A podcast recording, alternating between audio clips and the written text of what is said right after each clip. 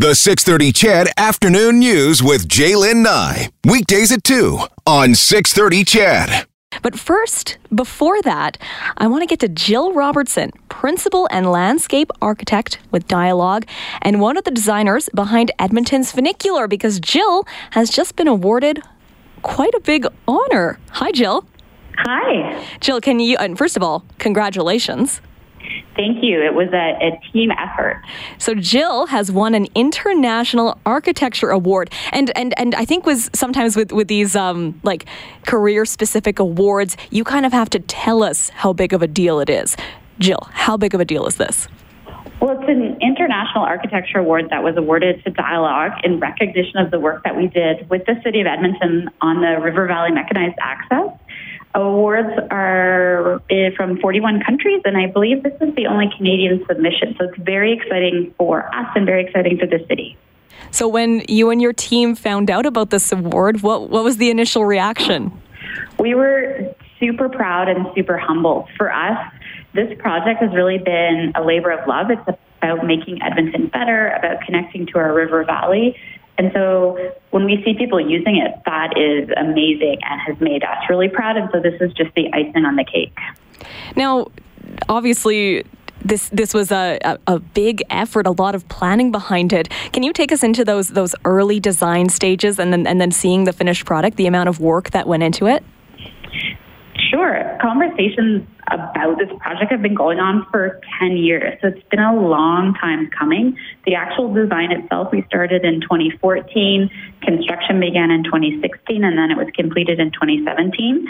And it went from what was originally conceived to be just a way to get from point A to point B to what it is today, which is really a place. It's a space that you can go to see the river, to hang out. It's more than just a piece of infrastructure that brings you down to the river valley and back up. And I think that's why it's been so successful, and I think that's why Edmontonians love it so much. Yeah, and I, I really want to get into that, uh, making the river valley more accessible because it is something magical in my opinion unique special to edmonton but when when you when it's not available to everyone, it kind of creates this barrier where it's it's a incredible piece of, of Edmonton, but it, but it's not necessarily for everyone. What what does it mean to be able to bring that accessibility to Edmontonians? It's huge. I've seen people in wheelchairs use the funicular and the elevator. I've seen people on segways. I think it's really opened up access to the river valley that didn't exist before.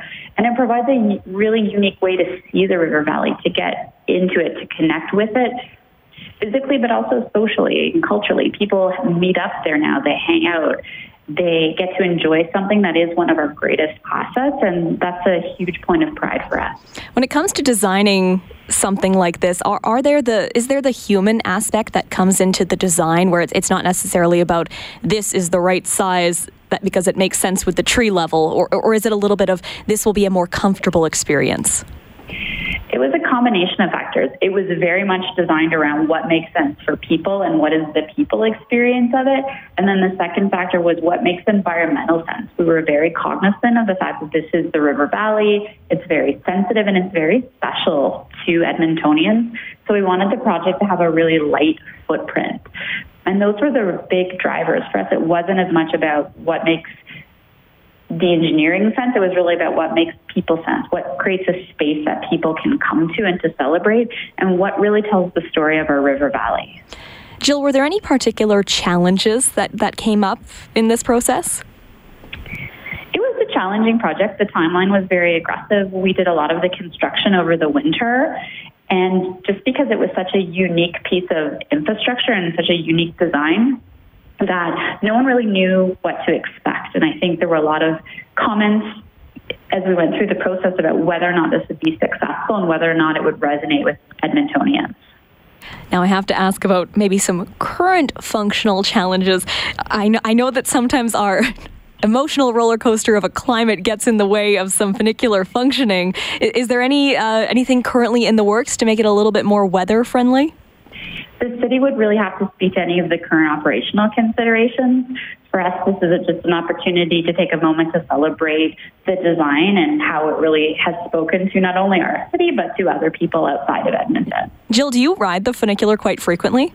I do. I get to uh, take my kids down there. We ride our bikes along the river valley, and we often use it to get up into the downtown. Has it ever come up when you've been on, been in the area that that you your you and your team were part of creating it? Does that ever come up in conversation? My children love to tell people when we were in the funicular that I was part of the team that worked on it. So uh, sometimes I get some strange looks, but generally people are very curious. They want to ask questions about the process and just talk about how much they've enjoyed it and how much it's changed their experience. So that's a real point of personal pride for me. Do you have any um, stories that, that jump out to you from people who have said this has really made a difference in my life?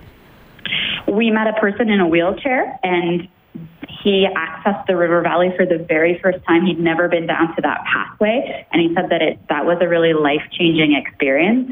And then I also ran into a couple just after it opened having their wedding photos taken on the steps. And for me, they talked about how this was a place where they could come and celebrate their relationship, and that was really special. That's lovely. I have another text that I want to share with you, kind of along those lines. A listener from Smoky Lake says, My wife's in a wheelchair. The funicular was her first opportunity to easily get access to the river valley. We're thankful as a family to experience that, and we wish there was parking nearby to ex- access it. So, this is obviously, I know this is not in your wheelhouse, but it, it's nice to know that it's already starting to get people thinking this is accessible now. So, so where does the conversation go next? And then for, for you and, and your, your team, what's the next project?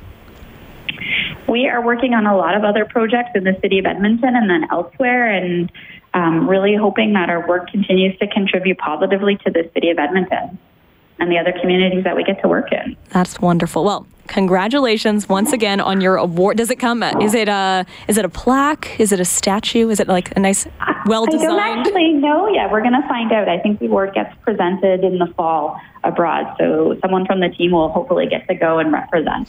I would have to imagine that an architecture award is very structurally, aesthetically pleasing, wouldn't you? you never know. It'll be it'll be a fun adventure to see.